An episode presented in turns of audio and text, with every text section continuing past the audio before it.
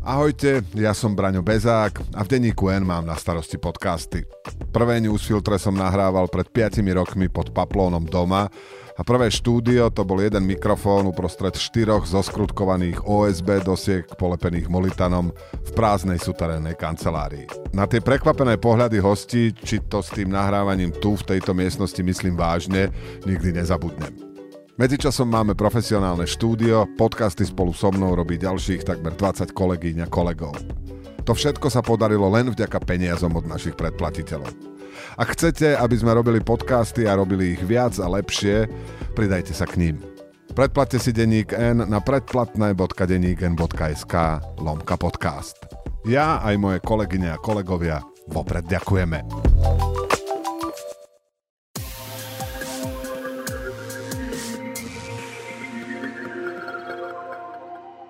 Dobrý deň, počúvate podcast v redakcii. Moje meno je Dušan Mikušovič a mojimi dnešnými hostiami sú moji kolegovia, komentátor denníka N Roman Pataj, ahoj. Ahoj, dobrý deň. A zastupca šéf-redaktora denníka N Marek Horvatovič, ahoj. Ahoj, dobrý deň. A, vítajte teda v sobotnom podcaste, kde ja zaskočím tento raz za kolegyňu Moniku Todovu. Roman, tento týždeň sme si pripomenuli prvé výročie invázie, ruskej invázie na Ukrajinu. Ruský prezident Vladimír Putin prišiel s dvojhodinovým prejavom o stave krajiny. Čo podstatné povedal? To, čo, to podstatné, čo v tom prejave zaznelo, ne, nezaznelo explicitne, ale vlastne je to informácia o tom, že Vladimír Putin chystá Rusko na dlhú vojnu. Že sa nechystá túto vojnu ukončiť a že nemáme byť príliš veľkí optimisti, pokiaľ ide o to, kedy máme očakávať, že sa situácia upokojí. Ako som hovoril, že nepovedal to explicitne, ale každá tá časť toho prejavu eh, pripravovala eh, ruských obyvateľov na to, že toto potrvá dlho a že on je odhodlaný pokračovať aj ďalej napriek tomu všetkému, čo sa mu nedarí. Je tam niečo, čo sme čakali, že povie a čo nepovedal? A je teda niečo podstatné, čo nepovedal? Je, nepovedal všetko podstatné, ale ja osobne som aj čakal, že to nepovie, pretože by musel priznať, že prehráva vojnu. Respektíve nie, že ju prehráva, ale že tá vojna sa mu zvrhla a vôbec sa nevyvíja spôsob, aký on predpokladal. Však hovorí sa, že pôvodne plánovali trvanie vojny na 3 dní alebo 7 dní, nikto nevie presne, ako, ako dlho si predstavili, že tá vojna potrvá, ale je jasné, že si mysleli, že bude veľmi krátka. Trvá už jeden rok. O tomto v tom prejave nezaznelo ani slovo. E, Vladimír Putin v tom prejave hovoril absolútne nepodstatné veci o tom, ako miestne úrady po celom Rusku pracujú, ako pomáhajú ľuďom a podobne chystal tam, tvrdil, sluboval Rusom, že zvýši investície do infraštruktúry a podobne.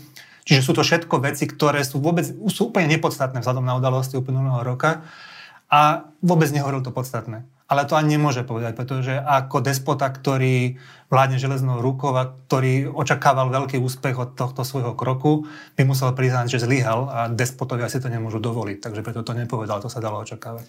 Marek, teba niečo zaujalo na prejave Vladimíra Putina? Prvé spomeniem tú formálnu stránku a nadvážim trochu na to, čo hovoril Roman, že nám to asi, nám starším to veľmi mohlo pripomínať tie zjazdy komunistickej strany v 80 rokoch, keď sa všetko dialo ako keby napokyn, všetci tam začali tlieskať a ten, kto rozprával, vlastne maloval nejakú realitu, ktorá bola ale že úplne, alebo hovoril niečo, čo bolo úplne mimo reality.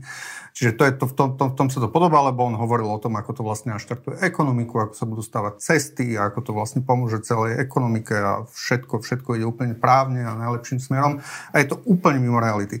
A potom takú druhú vec, na ktorú upozornila Petra Procházková, naša kolegyňa z Českého denníka N, ktorá sleduje mm, rúskú politiku vyše 30 rokov pozorne, tak všimla si ten jeho odkaz vlastne ruským oligarchom, z ktorých si tam Putin otvorene strieľal, že tak vidíte, kúpili ste si tie drahé jachty e, pri Azurovom mori a oni teraz, e, ten vzťah k západu k vám je taký, že vlastne oni vás nikdy nechceli. Oni vám tu teraz habali, takže pekne sa vráťte sem a tu sem patríte. Vlastne takto ich e, svojím spôsobom ponížil pred celým Ruskom, ukázal im teda, že stále je to Vladimír Putin, kto je tam ten boss, že tá, ten, štát vlastne funguje tak, že ak my sme poznali tú oligarchiu, ktorú sme tu registrovali do roku 2018, že ako keby tí oligarchovia sú možno, že stoja na tou politickou reprezentáciou, tak v tom Rusku to funguje úplne ináč. Čiže tento odkaz, ako on si strieľa z, z ruských bohačov, z Azurového pobrežia, ten, ten, je, ten je povšimnutia hodný a Putin tým dáva na jeho, že to teda, on je stále ten big boss v tej krajine. Ak ešte môžem, pardon, doplniť, tak on si vlastne protirečí neustále, pretože on aj ten slávny prejav tesne pred začiatkom invázie a odtedy viackrát e, zopakoval, že vlastne podľa neho Ukrajina ako národ neexistuje, že to je súčasť Ruska a zároveň v tom prejave e, tento týždeň hovoril, že on proti Ukrajincom nič nemá.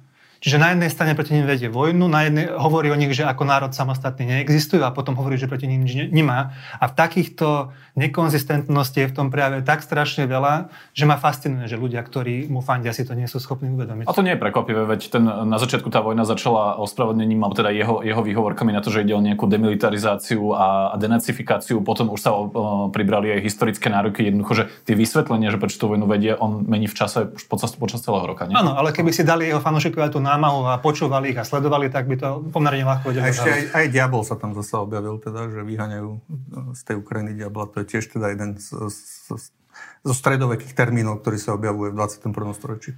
Neviem, či fanúšikovia Vladimíra Putina na Slovensku si dávajú takú námahu, aby tak toho konfrontovali s jeho vlastnými slovami. Každopádne paralelne s tým, uh, s týmto Putinovým prejavom navštívil Ukrajinu americký prezident Joe Biden. Marek, v čom bola tá cesta zásadná?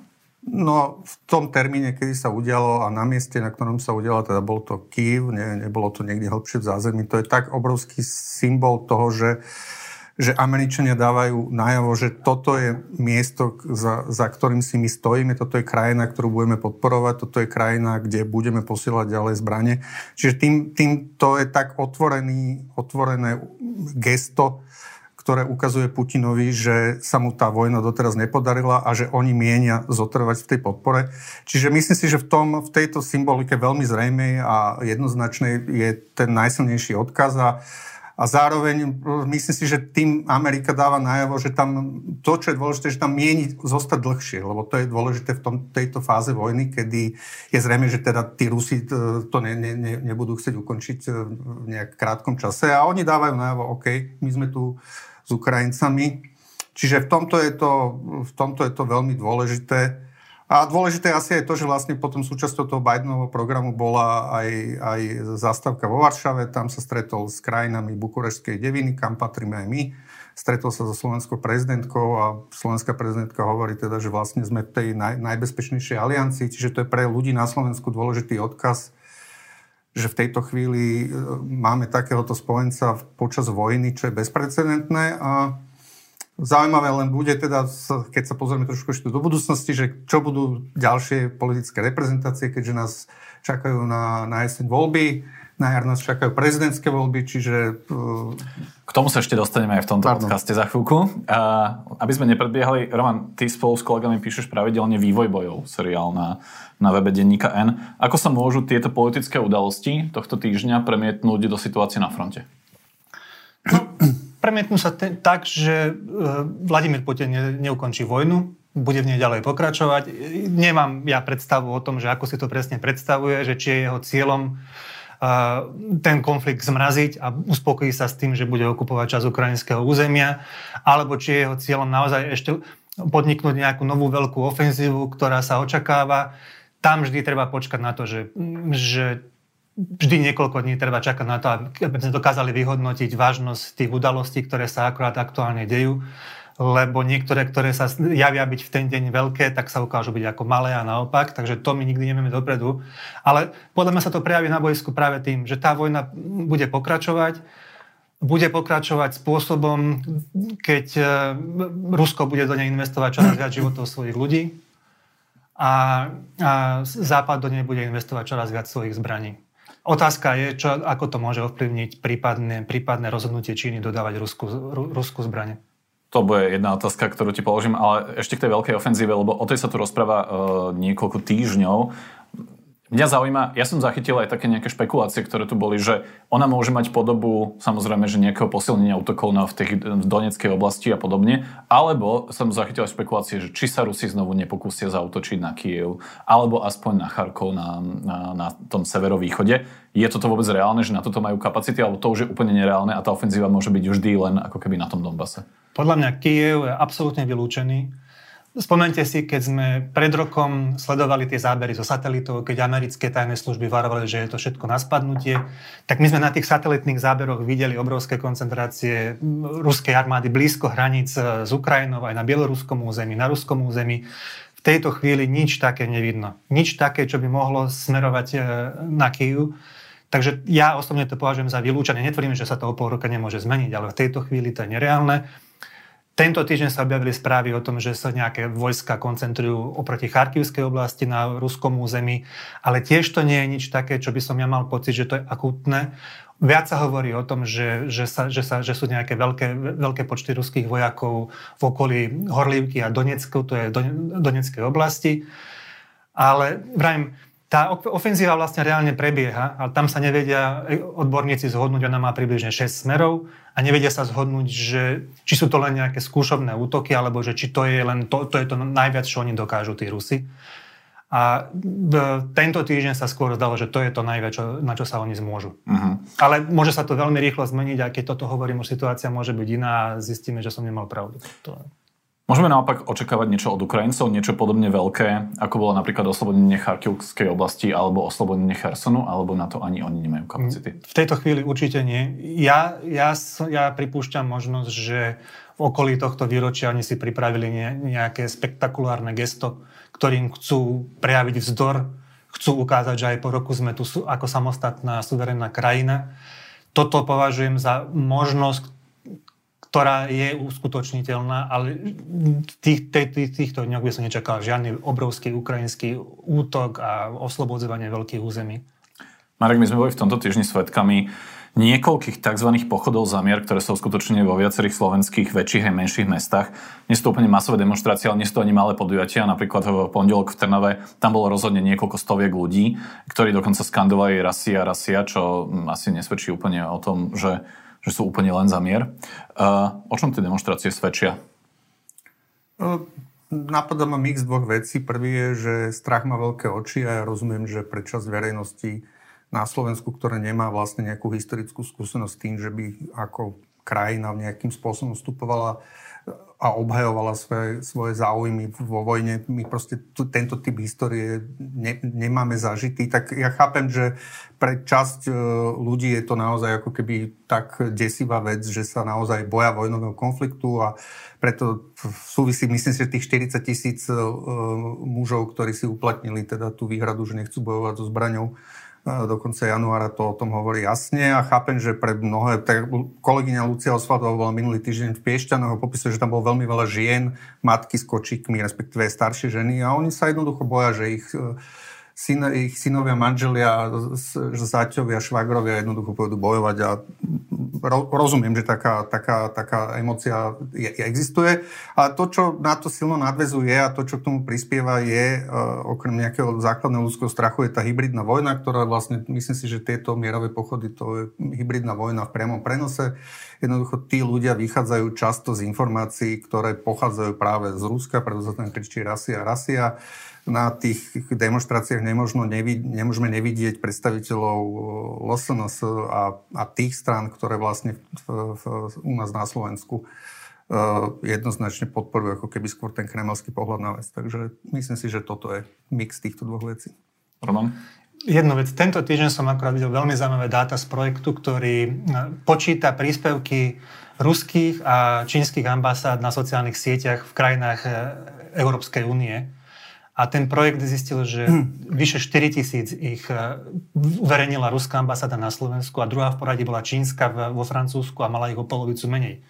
Čiže ten vplyv e, Ruska na Slovensku by som nepodceňoval ani takto, lebo naozaj tu prebieha veľká vplyvová operácia a Rusi vedia, prečo ju uskutočňujú práve na Slovensku, pretože Slovensko je podľa mňa akože najslabšie ohnívko v tej reťazi v rámci Európskej únie a NATO. To nie len podľa teba, to je podľa dát Globseku, ktorý vlastne hovorí, že najviac podľa mňa konšpirácia my a Bulhári, čiže to máme štatisticky hm. zmerané. Marek, ono je zrejme, že Robert Fico a Smer urobia z vojny uh, jednu z tém kampane a už teraz podsúvajú hrozby o mobilizácii a podobne. Ako by mali prozápadní politici na neho reagovať a kde robia chybu pri tom, ako reagujú doteraz? No, myslím si, že nevedia hovoriť konkrétne príklady toho, prečo by sme mali stáť za tým, za čím stojíme. Napríklad, keď e, sa tento týždeň vlastne bol nejaký slávnostný výkop Volva v Košiciach, tak ako treba hovoriť o tom, tak OK, tak uh, ak by sme mali prebrať akože tú kremelskú optiku, tak chceme tu mať Rusko akože za hranicou, 30 km odtiaľ to, myslíte si, že by sme prišlo Volvo stavať akože svoju fabriku, ktorá tu má fungovať niekoľko určite dekap. Budú tu vôbec, vôbec celý automobilový biznis chcieť byť v krajine, ktorá je ako keby, že priamo nárazníkovou zónou, ako keby v susedstve štátu, ktorý pripustíme, že by vojensky porazil Ukrajinu, že, že tam sa zastaví naozaj. E, pripomínať, ne, neboli tu v 68. ako keby, že vojska Sovietskeho zväzu, ktoré teda viedli tú inváziu Varšavskej zmluvy, neboli to oni, kto tu zabíjali našich ľudí a potom e, aj hovoriť o tom, aké Rusko je, jednoducho, že je to jedna zaostalá krajina, ktoré, ktorej my na Slovensku, tak e, neviem, čo máme, no Rusku zmrzlinu poznáme, potom OK, jednu, jednu automobilku, ale však všetko, čo pochádzame, pochádza zo západného sveta. V Rusku je zaostalá infraštruktúra, ľudia tam nepoznajú ani také základné veci, ako sú vyasfaltované cesty, toalety, policia tam má absolútnu moc nad ľuďmi. Jednoducho podľa že strašne veľa praktických aspektov toho, že čo je Rusko a na, na druhej strane, že Európska únia je tá, že u nás je Eurofond vyprázdnený termín, pod ktorým si ľudia vlastne neuvedomujú, že nám niekto dáva e, nám Slovensku peniaze z Európskej únie na to, aby sme my zlepšovali kvalitu svojho života a vlastne ľudia eurofondy berú, ako keby to boli nejaké peniaze, ktoré sú ako keby automatické. A to tak nie je. Nikdy ešte, nikdy Slovensko nemo, nemalo toľko peňazí na svoj rozvoj z nejakého externého zdroja. Toto ľudia podľa mňa že vôbec už nevnímajú. Myslím si, že v tomto je problém. Neživotnosti ich jazyka, našich, uh-huh. našich elit. No, problém, tak áno, len to je, to je otázka emócií a nie racionálnej úvahy často. A to je jedna vec. A druhá vec, jednoducho, tí proruskí politici na Slovensku používajú taký slovník a sú schopní tak klamať, napríklad čo sa týka tej mobilizácie neexistujúcej, že voči tomu sa dosť ťažko... Ja som si vedomý, že politici demokraticky nerobia všetko zďaleka dokonale. No ale keď príde Robert Fico a začne hovoriť o mobilizácii a že vaše deti pôjdu bojovať na Ukrajinu, tak to je proste taký nezmysel, to je taká lož, voči ktorej sa veľmi ťažko, proste, na ktorú sa ťažko reaguje. Najmä Robert Fico to nehovorí, že príde k mobilizácii. Robert Fico hovorí, hovorí sa, že by mohlo prísť, máme signály, že by mohlo. Čiže on si dáva ešte akoby slovné barličky, aby nebol ani žalovateľný. No však áno, to je tá zákernosť, lebo to je presne jeden z, jeden z nástrojov dezinformátorov, ktorí sa tvária, že ja to netvrdím, ja sa len pýtam. No tak to je, je to, je to veľmi nefér komunikačná stratégia, ale každému je jasné, čo tým snaží sa podsúvať. Ešte jednu otázku, ktorú si vlastne načetol ty k budúcnosti frontu. Ako zmení pomer síl, ak Rusku začne dodávať zbranie Čína? No, problém Rusov je ten, že poprvé nemajú, podľa všetkého sa im e, majú problém so zbraniami a s muníciou. A druhý problém je, že nemajú dosť vojakov. Keby im Čína začala posielať, e, posielať muníciu a nejaké zbranie, tak by vyriešili tento problém, ale ten problém s nedostatkom vojakov, vycvičených a kvalitných, ten by pretrval ďalej. Lenže zase spomeňme si, že čo dokázalo s vojnou spraviť asi 40 kusov Himarsov, ktoré poslali Američania a európske krajiny na Ukrajinu. Zmenili priebeh vojny. Čiže to sa veľmi ťažko predvída a dosť by záležalo to, aký typ zbraní by tí, tí, tí Číňania na Rusku dodali. Či by to bola len hlúpa munícia do hufníc, alebo či by to boli nejaké sofistikované zbranie, lebo treba povedať, že Čína Rusko predbehla aj technologicky a technicky, takmer vo všetkom, čo sa týka, čo sa týka zbraní. Takže oni by im teoreticky mohli dodať zbranie, ktoré Rusi sami nemajú. Ako reálne to je, že sa niečo také bude? No, tak na základe tých signálov, ktoré teraz e, putujú, je to, sa to nedá úplne vylúčiť. Zjavne Čína robí nejakú diplomatickú ofenzívu, snaží sa e, prezentovať ako hráč, ktorý sa snaží vyrokovať mier na Ukrajine. A ja nemôžem vylúčiť, že keď sa to nepodarí, lebo tie podmienky, respektíve tie predstavy Číny o miery budú nepriateľné pre Ukrajinu, tak potom si povie, že dobre, tak vy ste nechceli mier, tak my začneme podporovať Rusko. Ja to nemôžem vylúčiť, je to podľa mňa jeden z pravdepodobných scenárov, ako sa Čína zachová. No a to by znamenalo, že by to bol globálny konflikt. To by, by to... Bol, ako, to by teda zásadne zmenilo ako keby tú situáciu, že by sa do toho, že by proti sebe stali ako dve naozaj globálne veľmoci tejto chvíli, lebo Rusko akokoľvek sa tvári, že takou veľmocou je, tak takou veľmocou nie je, ale Čína... Poďme z globálnych konfliktov do lokálnych. Škoda. Uh, aspoň tie nás môžu upokojiť, že nie sú až také vážne. My sme tento týždeň čakali nejaký posun v toľko ohlasovanom spojení stredopravých strán. Namiesto toho sme tu videli rozkol medzi dvomi, povedzme, že lavicovými stravami, alebo teda opozičnými hlasom a smerom. Ako ten konflikt vznikol, Marek? E, Peter Pellegrini si dobre vyberá, kedy dá niekomu interviu, tak rozhodol sa, že ho dal sobotnému novému času. Bol to taký rozsiahlejší rozhovor a v tom rozhovore si povedal, že teda e, zjavne, že, že dá najavo, že hlasne je smer, to si myslím si, že to, to, to tým chcel povedať, respektíve chcel sa odlišiť Roberta Fica, lebo cíti jednoducho, že tie strany sa, sa v tom volebnom súboji stanú konkurentami a povedal to teda pomerne, pomerne razantne, takže z toho, z toho to pramenilo. Povedal, že nebude, nie je ochotný vlastne veľmi sedieť s Robertom, povedal to tak, že nie je ochotný s Robertom Ficom sedieť, ako, ako tu napríklad my, my, my sedíme, to povedal tomu redaktorovi. Je to zjavne aj osobné. A, a, zjavne, a potom má takú mm, nálepku, ktorú už použil v minulosti viackrát, že smer je stranou minulosti. Stačí to na to vyhranenie sa voči Smeru alebo na to, aby vlastne že presvedčil tých voličov, o ktorých bojujú, že Smer je stranou minulosti alebo, ako keby bude potrebovať nejaký trošku ťažší kaliber, lebo ten Fico ide do neho ostrejšie. Fico ide do neho ostrejšie, ale v tomto Pelegrini zase nemá veľmi dôvod meniť svoju taktiku, byť tým politikom, ktorý akože ktorý by nejak išiel do osobných konfliktov. E, on je vlastne sa pozicionuje už dlhodobo ako ten, ktorý je ten umiernený, rozumný, nevyvoláva konflikty, poďme riešiť témy. No, čiže myslím si, že on za, za tento horizont si myslím, že nebude veľmi ochotný už veľmi ísť. A aj tak teda povedal toho dosť, podľa mňa v tom rozhovore. Toto, čo si spomenul, je silné, a však ešte tam hovoril, dokonca ho prirovnal aj k Matovičovi, ak si dobre pamätám. Prirovnal ho k Matovičovi a zároveň ešte vlastne povedal, že jeho predstava je, že ideálnejšie by bolo, ak by to fungovala nejaká vláda zmiešaná z, z iných strán a nie teda, že hlasu o smeru, čo je tiež zaujímavý signál. Roman Igor Matovič by určite na túto debatu povedal, že tie hádky sú len na oko a my im na to nemáme skočiť. Ty to vidíš rovnako? Uh, rozdiely medzi Petrom Pellegrini a Robertom Ficom nie sú na oko, sú reálne. Ale to neznamená, že keby na to prišlo, takže by Peter Pellegrini nebol schopný vládnu, vládnu, vládnuť e, so smerom. Čiže nebral by som ich e, ako fatálne, tie, tie hádky a spory, ale vôbec nie sú na oko. Nemyslím si, že sú na oko. Keby boli na oko, tak e, Peter Pellegrini by neodišiel zo smeru, mohlo by mu tam byť dobre. A, takže podľa mňa Igor Matovič, keby nám to chcel vytýkať, respektíve keby to chcel vytknúť týmto dvom pánom, tak, e, tak by sa mýlil. Uh-huh. Uh, kolega Miroker napísal tento týždeň uh, taký text pre Enko, kde sa pýtal niektorých politikov hlasu mimo záznam, že ako si vlastne predstavujú ďalšie vládnutie. A podľa toho, čo som si ja prečítal, tak tam boli politici, ktorí stále nevylučujú, že by hlas mohol vládnuť so smerom, možno s nejakými podmienkami podobnými, ako si chcel formulovať Bela Bugár v roku 2016 a potom sa mu ich podarilo presadiť až v roku 2018 po vražde Jana Kuciaka. Ty keby si máš staviť, na čo by si si stavil? Že hlas so Smerom, alebo hlas z Smerodina KDH, lebo to sú zjavne ich preferovanejší partnery, ako to, čo hovorí Igor Matovič, že PS a SAS? Poprvé záleží to, ako dopadnú voľby. Čiže to je naozaj veštenie z kryštálovej gule, že teraz v tejto chvíli... To si to môžeme ja, ja, som, ja som presvedčený, že keby mal Peter Pellegrini na výber, že keby mal vo, slobodu voľby a neboli, nestupovali by tam nejaké iné, mm, iné motívy do toho rozhodovania, tak si myslím, že on by si vybral vládu bez, bez Smeru a Roberta Fica. Myslím si, že vnútorne by bol veľmi rád, keby sa od neho takýmto spôsobom odstrihol. Takže, ale či, tam, či to umožní výsledok volieb a či tam nebudú vstupovať tie iné motívy, ja naozaj neviem, že čo, aký majú za sebou, akú, akú veľmi previazanú históriu títo dvaja medzi sebou majú a že či medzi nimi môže byť aj nejaký typ vzájomného vydierania, ja neviem. A či to nemôže rozhodovať o tej budúcej vláde, ani to sa nedá vylúčiť. Čo to na koho má, hej? Marek? Čo to na koho má?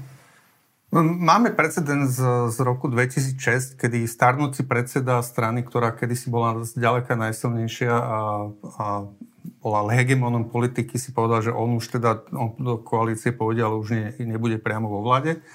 A Čiže vieme si predstaviť, že, že by mohol ísť Fico do takejto konštelácie a možno by to nepovažoval až za také poníženie, pretože pre Roberta Fica v tejto chvíli, a, a teraz som si spomenul jedna z vecí, ktorú tam Pelegrini spomenul, a to podľa mňa to mohlo Fica tiež naštvať, je, že Fico vlastne hrá už v tejto chvíli ako keby, že obhájenie svojej pozície ako, ako osoby, čiže chráni, chránenie sa pred nejakou trestnou zodpovednosťou. Čiže ja si myslím, že toto je naozaj, že pre Fica to najdôležitejšie. Myslím, že Pellegrini to myslel aj ako obhájenie nejakého politického odkazu, ale že to by vlastne Fico vystačilo. Ale... Že, že to, to ak, s akým vypetím musel bojovať vlastne no. za tohto volebného obdobia, tak by ho čiže, nečakalo a mohol by byť pokojný. Čiže ja si poslancom. pokojne viem predstaviť, že, že by Robert Fico mohol pristať na takýto scenár. Predseda, by... predseda parlamentu. Napríklad. Uh, tento týždeň sme si pripomenuli okrem ročného výročia, teda roku od invázie na Ukrajinu, aj 5. výročie vraždy Jana Kuciaka a Martiny Kušnírovej. Mm, čo vám myšlienka spojená s pripomienkou tohto výročia, ktorá by stála za to, aby sme si ju tu povedali? Marek. Mne sa strašne, mne sa veľmi páčila karikatúra Šutyho Nevzdávajme to. A myslím si, že bolo to asi to najtrefnejšie, čo tu, čo tu mne sa zdá zaznelo. Ja si myslím, že takéto fňúkanie, už vopred strach z toho, že či Slovensko zostane v EÚ a bolestinstvo a celé portretovanie kraj, ako krajiny cez hrozbu toho, že tu môže prísť zase k moci Fico a kto vie, či zase nebudeme nejaká diera Európy, tak ako to je trošku ako keby boxer pred zápasom už sa, sa odratával a videl sa na zemi. Jednoducho, no, nevzdávajme to. Roman? Podpisujem úplne 100%. Ja šuty trafil. Myslím, že trafil aj dosť náladu nazvime to tejto našej bubliny, respektíve ľudí, ktorí, ktorí nás sledujú, že, že tá, tá jeho karikatúra zarezonovala a mňa veľmi zaujala. Ja som ten deň robil za tú okolnosti, som písal newsfilter, takže som mu to, tú vetu ukradol a dal som rovno do titulku svojho newsfiltra a práve preto, že som sa mi veľmi páčil. Tak prepač, Roman, že som ti ukradol túto myšlienku, ale nevedomky vlastne. No, uh, My ak, ukradli, čo ty... ak, je to, ak je to myšlienka, ktorá zaujala vás oboch, tak potom asi naozaj, že stojí za to, že sme si ju tu povedali. Zastavme sa pri tom spájaní stredopravých strán. Čo sa podľa vás nakoniec udeje, Marek? Aha, aha. to, je, to je na to, akože naozaj to je, to je otázka, ktorú ty musíš položiť a ja neviem, či som na ňu povinný odpovedať, lebo... Mm, nedávajú nám, nedávajú nám účastníci tejto debaty akože veľa dôvodov. Spýtam sa inak otázku, aký pocit to v tebe momentálne zanecháva? Že rozumieš aspoň tomu, čo sa deje medzi no. tými aktérmi? Že je to únavné a v zásade to asi nemôže nikoho z verejnosti zaujímať a asi myslím si, že ľudia by skôr čakali na ten moment, že keby počuli nejaké myšlienky, že o čom tá voľba má byť, keby sa to objavila nejaká strana. Proste Richard Sulík svojho času, keď akože tu niečo nové zakladal, tak tu zaujal odrazu nejakým daňovým bonusom a kolečkami, no tak e, čakám na to. Mm-hmm. Za Mikulášom Zurindom stálo 30 úžasných mladých ľudí, od ktorých sme odtedy nepočuli ani slovo, nikde nikto z nich nedal jeden rozhovor, nepovedali jednu zaujímavú vec, aspoň ja som nezaregistroval, ospravedlňujem sa. Nie, nie je toto, Roman, tak, že oni sa ako keby spoliehajú, že možno to nakoniec uťapkajú a že prídu s nejakou emóciou spájania, ktorá v skutočnosti pre toho prozápadného voliča nebude žiadnou emóciou? Uťapkajú je podľa mňa perfektné slovo, lebo definuje to, čo robí Eduard Heger v posledných mesiacoch. Uťapkáva veci, ťapká a čaká, že sa to nejako vyvrbí. A jediná, moja emócia z tohto celého je, že ja nerozumiem tomu, že ako môže niekto očakávať, že Eduard Heger dosiahne nejaký synergický efekt spájaní ľudí, ktorí, sa, ktorí v politike doteraz zlyhali. Lebo všetko, čo sa ukazuje... Dobre, keď, vyzerá to momentálne tak, že Mikuláša Zurinde sa stav, snažia odsunúť na vedlejšiu kolaj a že momentálne sa to zdá byť pravdepodobne, že, že tým jednotiacím prvkom bude Eduard Heger, ktorý k sebe zoberie nejakých politikov z bývalej koalície. No ale potom, ako môže vyvolať v ľuďoch pozitívnu emóciu to, že Eduard Heger, ktorý zlyhal ako predseda vlády, si zobere k sebe ľudí zo za ľudí, ktorí zlyhali úplne vo všetkom. Juraja Šeligu, ktorý sa prejavil ako slabý politik. A takto by som mohol menovať ďalších. Ja tomu nerozumiem celkom tomu. Na jednej strane rešpektujem to, že, že tá stredopravá časť spektra potrebuje, potrebuje sa spojiť, aby mala vôbec šancu dostať sa do parlamentu. Ale na druhej strane, že vygenerovala na záver podľa všetko najpravdepodobnejšie Eduarda Hegera ako ten, kto ju má spasiť, tak tomu ja nerozumiem. A práve tým, že sa to celé tak naťahuje a odkladá, tak vyprcháva tá emócia, že keby to povedali rázne a jasne, rýchlo na začiatku, že áno, ideme do toho, urobíme to takto, takto, takto, ale že zasa teraz budem hovoriť o dva týždne, o tri týždne, o mesiac vám poviem viacej, tak to nevyzerá vôbec ako rozhodný politik, ktorý by toto mal zachrániť. Posluchačom ma strel pripomenúť, že sa rozprávame o o stranách, ktoré sa v prieskumoch objavujú hlboko pod hranicou zvoliteľnosti, dokonca niektoré sa tam aj neobjavujú. Bavíme sa o projekte Jablko, ktoré vlastne vlastne nevieme, čím je, okrem toho, že ho reprezentuje Lucia Ďuriš Nikolsonová, ktorá je známou političkou. Jednoducho ťažko, ťažko si o tom niečo myslieť. Ten argument je, že Eduard Heger stále v rebríčkoch dôveryhodnosti politikov dosahuje číslo na 20%. Ale klesa. To... Áno, ale tak je to tak, že nikto tam extrémne teda nestúpal okrem Roberta Fica, ktorému sa podarilo vlastne získať možno 10 percentuálnych bodov za posledného 3 4 roky. Eduard Heger, prepa, prepáč, Eduard Heger prepásol, prepásol podľa mňa čas, keď mohol sa javiť ako alternatívna silná a jasná, dôrazná alternatíva. Ja, ja myslím, že však ešte počkajme, čo, čo z toho bude, lebo v tejto chvíli naozaj môže až nefér, keď ich takto zhodíme zo stola, keď nevieme, o čom sa rozprávame. Naozaj nepoznáme ani personálne obsadenie, ani, ani o čom to má byť. Čiže ešte by som tomu dal chvíľu čas, ale už by, už by to mohli rozseknúť. Môže sa stať, že ich bude, e, že, že sa budú musieť popohnať, pretože ešte sa presadí júnový termín predčasných volieb, alebo to už nevidíte reálne? Skôr mi to prípada v tejto chvíli už ako menej pravdepodobné, ale je fakt, že sa aj v tých uh, parlamentných stranách, ktoré teda v SAS volano, myslím si, že sú, vie sa, že sú poslanci, ktorí nie sú úplne komfortní s tým septembrom, ale či sa tam ešte naozaj potom to nájde vôľa na takúto otočku, no, nebolo by to ľahké odkomunikovať, čiže Skôr by som si myslel, že nie, ale nedá sa to vylúčiť. No jedine, keby k tomu prinútila prezidentka. Keby Ako? sa predsa len rozhodla. Ako? No vytvorením úradníckej vlády. To povedala, že neurobi. Že, že to nevyužije ako páku, len na to, boli skôr voľby. Chápem, povedala to, ale nedá sa vylúčiť, že to ešte pod vplyvom nejakých udalostí stane. Nejakého zlyhania. Ako, ja, to percento je malé, ja nehovorím, že sa to určite stane, len hovorím o a, hypotetické alternatíve, ktorá môže nastať. Ešte k takým ako keby trestnoprávnym uh, veciam. Špecializovaný trestný súd cez víkend nezobral do väzby košického župana Rostislava Trnku, um, ktorý je podozrivý z machináciách pri zákazkách župy a ďalej ho budú vyšetrovať na slobode. Na druhú stranu do väzby súd zobral podnikateľa župano, županovho známeho Richarda Redeja, ktorý dodával župe teplomery, o ktorých my sme písali. Marek, prekvapilo ťa rozhodnutie súdu? Tak to, že nie je vo väzbe, ešte neznamená, že z tej kauzy e, sa, sa dostal s čistým štítom. Naopak, keď mal tlačovku e, v útorok e, pred sídlom župy, tak bol veľmi nepresvedčivý a v podstate tam nedokázal odpovedať na žiadne otázky, ani teda na také tie základné, aby charakterizoval nejak svoj vzťah s Redajom. Ten Redaj, podnikateľ Redaj je zjavne kľúčom k, k tomuto prípadu a ten vo väzbe je, čo môže byť ako keby znervozňujúce, si myslím tiež pre župana Trnku. Župan Trnka samozrejme vidno, že sleduje, ako reagujú slovenskí politici e, na svoje kauzy, takže ani náznakom neuvažuje o tom, že by odstúpil. Myslím si, že v mnohých krajinách by takáto kauza s tým, že vás trávite nejaký čas celé a ide po vás znaka, tak by bola dôvodom na to, aby E, odstúpil. On, on vlastne nevysvetlil nič o tých, o tých tendroch samotných, čo neodpovedal našim novinám na to celé roky a teraz mal šancu povedať, nepovedal nič. Čiže...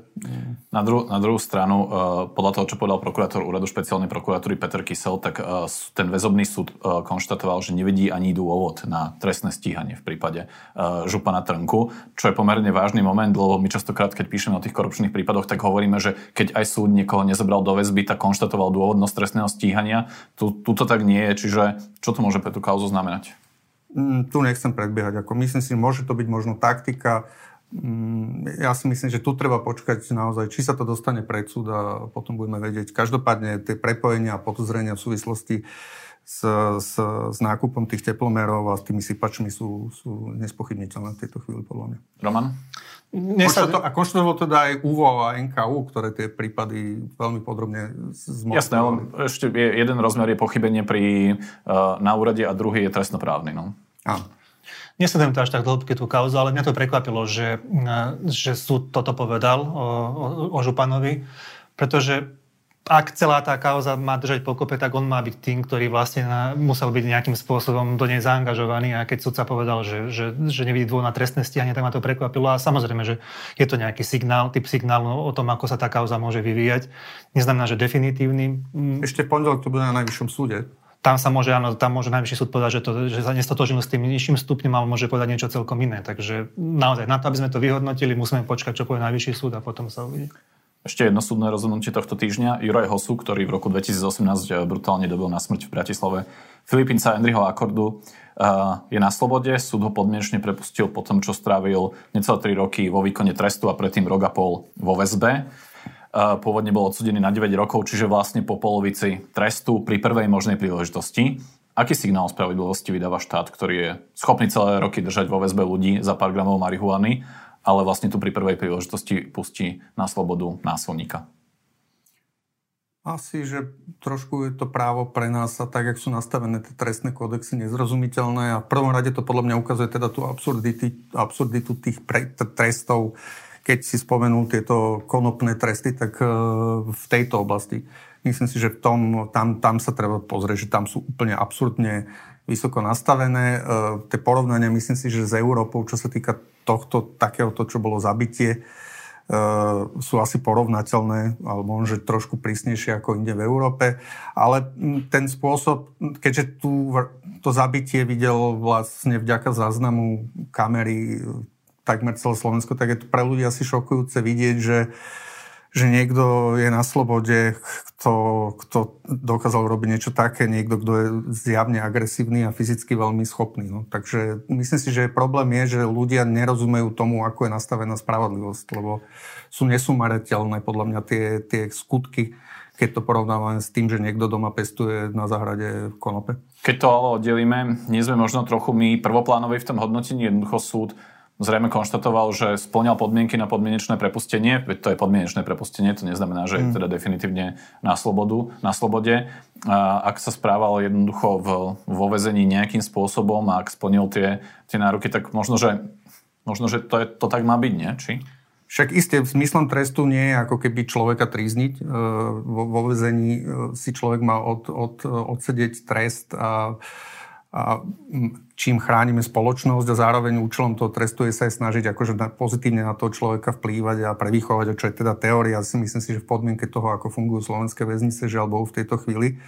Ale človek jednoducho musí rozmýšľať nad hodnotou ľudského života. E, ten, ten, e, ten útočník jednoducho sedel 4,5 roka za to, že veľmi bezohľadne niekoho zabil. Čiže to, to si myslím si, že každý vyhodnocuje veľmi emocionálne, pretože to aj videl a preto je to aj ťažké spracovať. Roman? Ja nemám pochybnosť o tom, že ten súd, keď ho prepustil na, na slobodu podmienečne, že sa riadil, že postupoval podľa zákona, zmysle toho zákona, lebo tam tomu predbieha nejaká reťaz krokov, museli súd, súd informovať e, z väzenia o tom, ako sa správal a neviem čo všetko. Určite tam boli dodržané lehoty, tedy keď mohol požiadať o podmienečné prepustenie. Ale pre mňa v súvislosti s týmto, aj v súvislosti s tým, čo hovoril Marek, že ako sú nastavené tie tresty, tak ja som videl na Facebooku status otca chalana, ktorý kvôli 8, 8 on písal, že to bolo 8,8 gramov trávy, strávil 4 roky vo väzení. Natvrdo. A ten otec, samozrejme jeho syn, trpel kvôli úplnomu nezmyslu vo väzení, tak on to nazval, že to je svinstvo. Podľa mňa to je svinstvo to, akým spôsobom sú nastavené e, zákony, ako je nastavený trestný zákon vo vzťahu týmto trestom za držbu drog ľahkých a podobne, tak ten, tá disproporcia je nepochopiteľná. Ja tomu dodnes nie som schopný porozumieť, že prečo v slovenskom parlamente sa nenašla dodnes väčšina poslancov, ktorí by toto dokázali zmeniť. Lebo keď, si, keď sa na tie písmenka v zákone pozriete, tak si neuvedomujete tú tragédiu, ktorá za nimi je v podobe takýchto mladých ľudí, ktorí úplne zbytočne sedia vo väzení. Čiže to je to je pre mňa... Nie sú to len mladí ľudia, môžem, no, poznám prípad 62-ročného pána Weisera, ktorý dostal 16 rokov za 11 rastlín marihuany, z toho 8 ani nemalo dostatočnú koncentráciu THC, mimochodom bol odsudený na tom istom okresnom súde v Trnave. Uh, ten, ten, ktorý teraz prepustil z, z väzenia Henryho, teda, teda to útočníka, ktorý zabil Henryho Akordu. No, na konci tradičná otázka, aby sme skončili pozitívne. Ktorá správa vás tento týždeň potešila, Marek? Ja som sem pôvodne chcel doniesť dve knihy nové, ktoré sme vydali a zabudol som v denníku N. Tak uh, poviem, že uh, to, to bola, myslím si, že kniha Jana Štrasera o rozhovor s, s Richardom Stankem a druhá je... Šežravec? Šežravec, áno, áno, o tom, o tom, ako funguje, myslím si, že celý biznis s jedením. Uh, takže téma potešili, keď som ich videl u nás, u nás v našej knižnici redakčnej a ale potom som myslel, že asi, asi by som mal povedať tak bilančne, že vlastne tá Európa tú najtežšiu situáciu, akú sme kedy, myslím si, že zažili vlastne všetci, čo, čo, čo tu sme, generačne to záleží, vlastne ne, nezáleží na tom, okrem úplne tých najstarších ročníkov, Eh, že, že sme ho nezvládli tak zle, ako som si asi tak myslel, pred, keď, keď to celé začalo v tých prvých týždňoch a mal som celkom strach, že či sa tomu dokáže Európa postaviť a dokázala zásobníku plynu sú plné, závislosť od ruského plynu je takmer ukončená. Eh, platí eh, teraz už aj ten, ten, ten, tá, to, ten price cap na ruskú ropu, čiže, čiže Rusi už to musia predávať lacno je zjavné po tej Bidenovej ceste, že, že sú všetci odhodlaní v tom vytrvať, tak to je asi tak, taký, taký dobrý znak. Je, je taká Putinová propagandistka, volá sa Olga Skabajeva. Dúfam, že som neskomolil jej meno. A ona tento týždeň alebo koncom minulého týždňa povedala v tej propagandistickej relácii, že tešili sme sa, ako tá Európa zmrzne a nestalo sa to a bola pritom dosť smutná. Takže to je jedna vec, čo ma potešila. A druhá vec, čo ma potešila, je, že Joe Biden ukradol show Vladimirovi Putinovi.